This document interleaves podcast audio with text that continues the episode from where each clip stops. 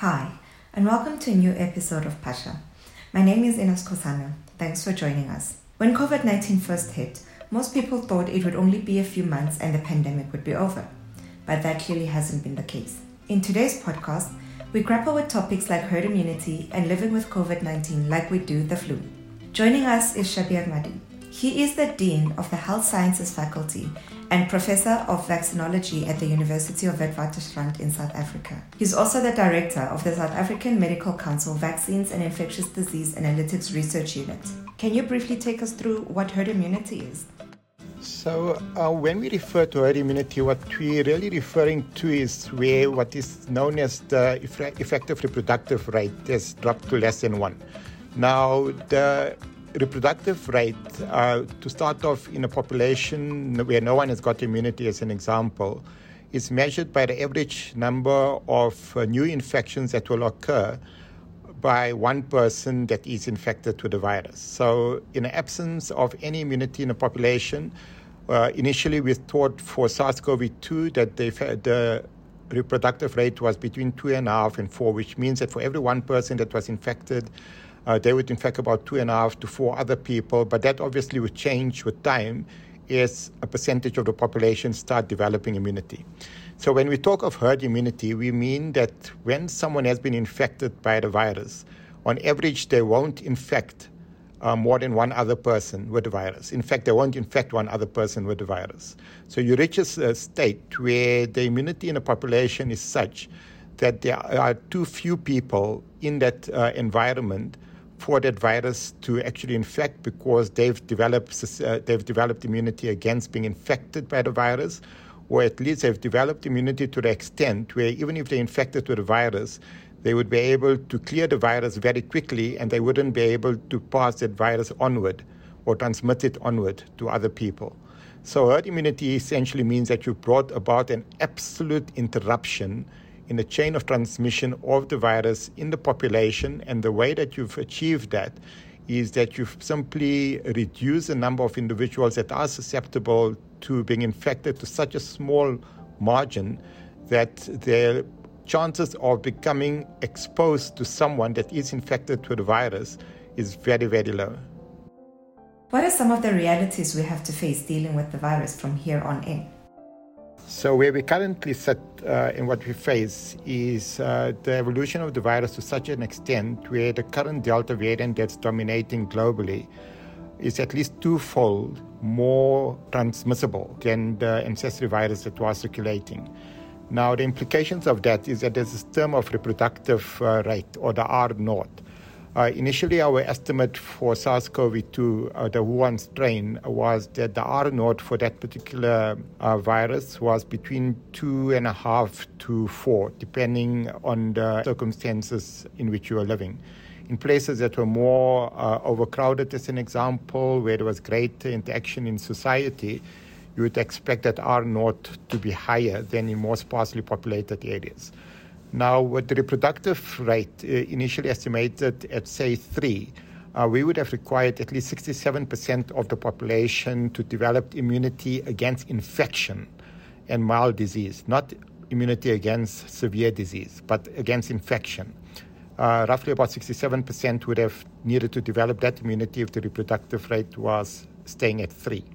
And this is in the absence of uh, the use of other sort of interventions such as face masks or any restrictions that have been placed on society. Uh, what's occurred since, as I mentioned, the Delta variant is at least twofold more transmissible uh, than uh, the original virus that was circulating.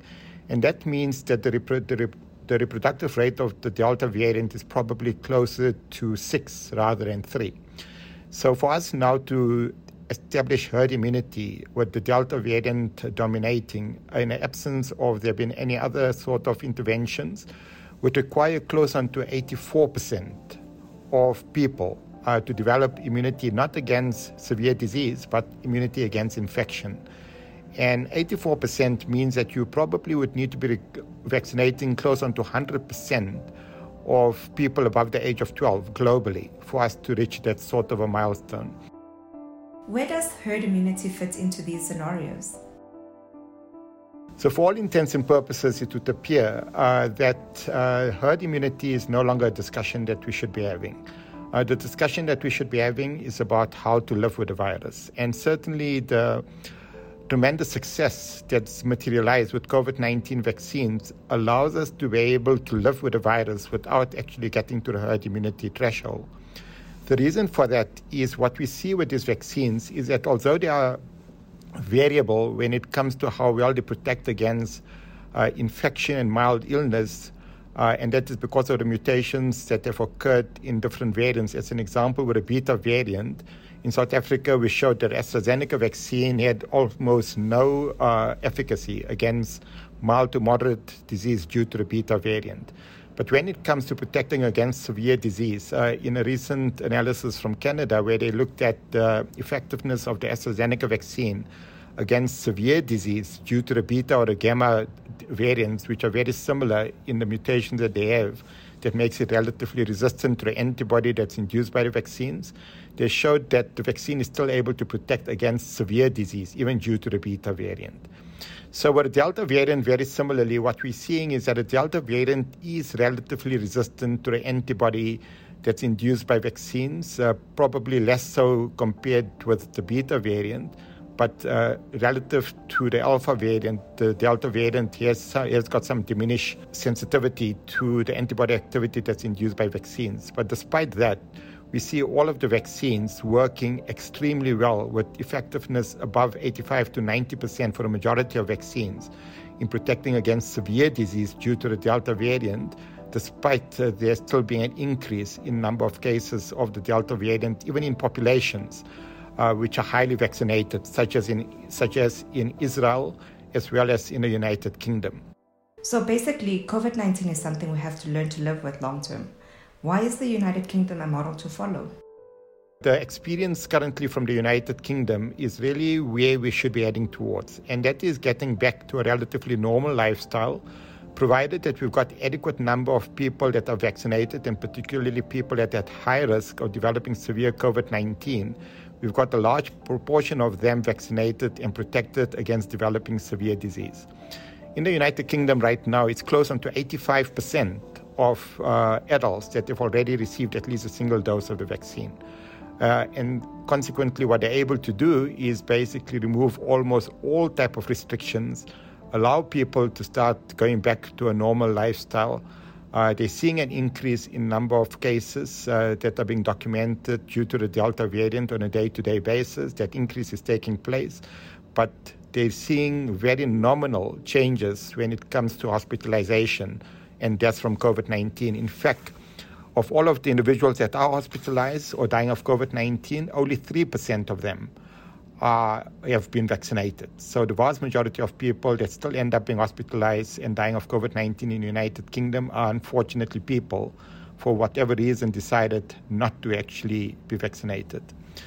So, what this data and what all of these messages tells us is that herd immunity is something that we really should start to avoid using that term in the context of SARS-CoV-2 because it's not it's not going to materialize uh, or unlikely to materialize during the course of our lifetimes, and it would require much more than the current generation of COVID-19 vaccines that we do have. And even then, should there be a next generation of COVID-19 vaccines, there's no predicting how the virus will continue evolving and might well become resistant to immune responses that are also induced by future generation of COVID-19 vaccines.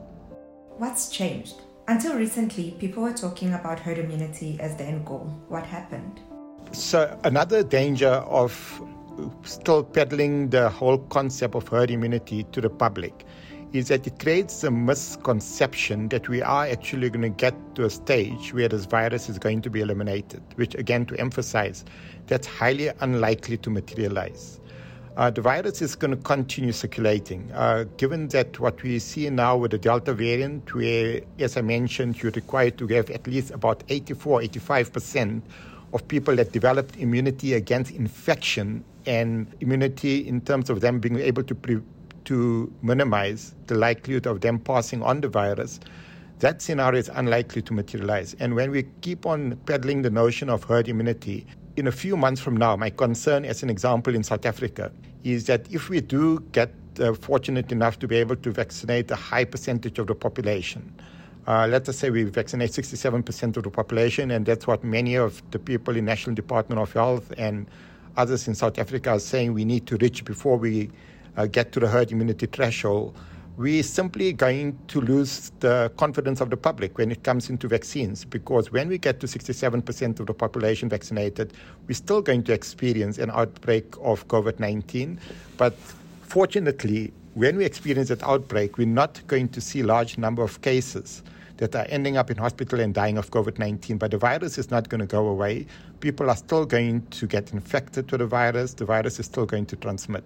So when politicians and others speak about herd immunity, unfortunately, they under the misconception that the current tools that we've got is adequate to be able to eliminate the virus. Unfortunately, it's not what we have at hand right now. Uh, and very unlikely that we will have such tools available uh, in the near future. What are some of the key issues in your view? The key issues, firstly, was uh, the evolution of the virus, the mutations that occurred, and mutations at two levels. The one mutation was the mutations that occurred in relation to making the virus much more transmissible, much more infectious. Uh, so the Delta variant, as I mentioned, is about twofold more infectious than uh, the ancestry virus that was circulating. So that alone changes the threshold of the population that need to develop uh, immunity against infection from 67% to close on to 84%. So that's the first thing that changed.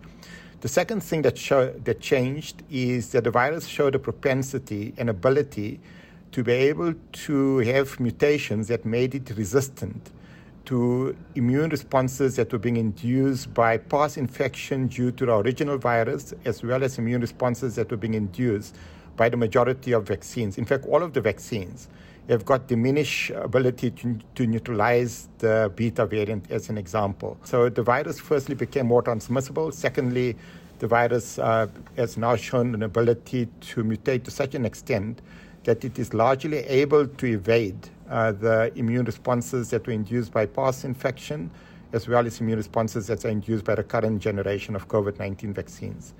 The third big issue uh, centers around the issue of the durability of protection.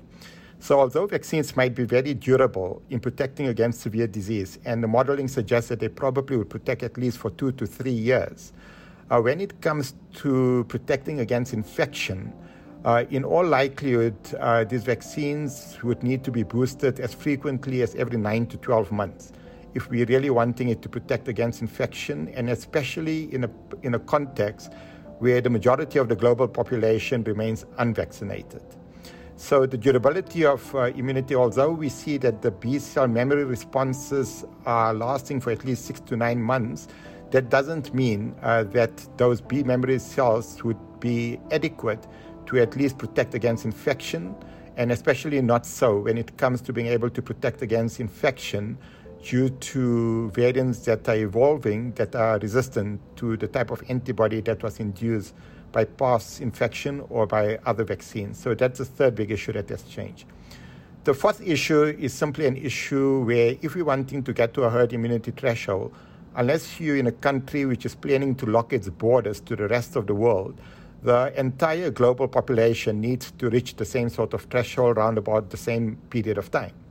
Uh, which means rather than 1% of the low income country population having been vaccinated, which is the case right now, and 27% of the global population having been vaccinated, we would need to get close on to 84% of the global population vaccinated in as brief a period of time as possible to minimize the chances of the virus actually mutating further and becoming evasive to the immune responses that are being induced that protect against infection. So that's another fourth big issue. The inequitable distribution of vaccine, the slow uptake of vaccine, the sluggish rollout of vaccines, all of those sort of factors conspire against us being able to reach this herd immunity threshold anytime soon. What can be done to live with COVID 19?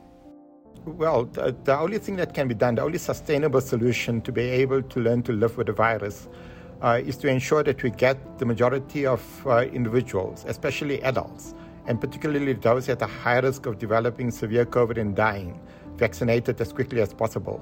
Uh, if South Africa is able to vaccinate 20 million people, we don't need to vaccinate 40 million people before we get back to a normal lifestyle. If we vaccinate 20 million people, that includes 90% of people above the age of 60 and 90% of people, say, above the age of 35 uh, that have comorbidities. And those are the individuals that end up usually contribute to more than 90 to 95% of all of the hospitalizations and death. If we're able to achieve that milestone, we can get back to a relatively normal lifestyle, even with the virus continue circulating, and even with, even with the virus continue causing the occasional outbreak of uh, epidemics with COVID 19 uh, because people are not going to end up in hospital. That doesn't mean that it doesn't still be still doesn't pose a problem because it will still pose a problem uh, in the context of some individuals, even that have mild or moderate COVID, they're still going to develop long-term COVID. Uh, but right now, uh, we're not talking about long COVID. We're talking about protecting lives. We're talking about preventing overburdening burdening of our healthcare systems. And as soon as we can reach some sort of a threshold which guarantees that our healthcare systems are not going to be overwhelmed and that people are not going to die in large numbers, as we've seen over the past uh, 18 months, uh, then we can get back to a relative to a normal lifestyle. In fact, not even a relatively normal lifestyle. It just means that we need to become comfortable with the idea that SARS-CoV-2 is going to be like one of the numerous other viruses that circulate in South Africa and every other country in the world that causes respiratory illness each day, uh, usually mild infections and less uh, often a severe disease. So people will still continue dying of COVID 19, unfortunately, uh, but certainly not uh, in a magnitude that we're seeing currently, and hopefully similar to what we see for seasonal influenza, or perhaps even less, which is in the region of about 11 to 12,000 in South Africa alone each year in absence of COVID. Living with COVID 19 is something we all have to adapt to. Herd immunity is a narrative that needs to stop being pushed. Vaccines are a crucial weapon in the fight against the pandemic. Thanks for tuning in to this episode of Pasha, produced by Caroline Southey, Ozayr Patel, and me, Ina Skosana. Talk to you soon.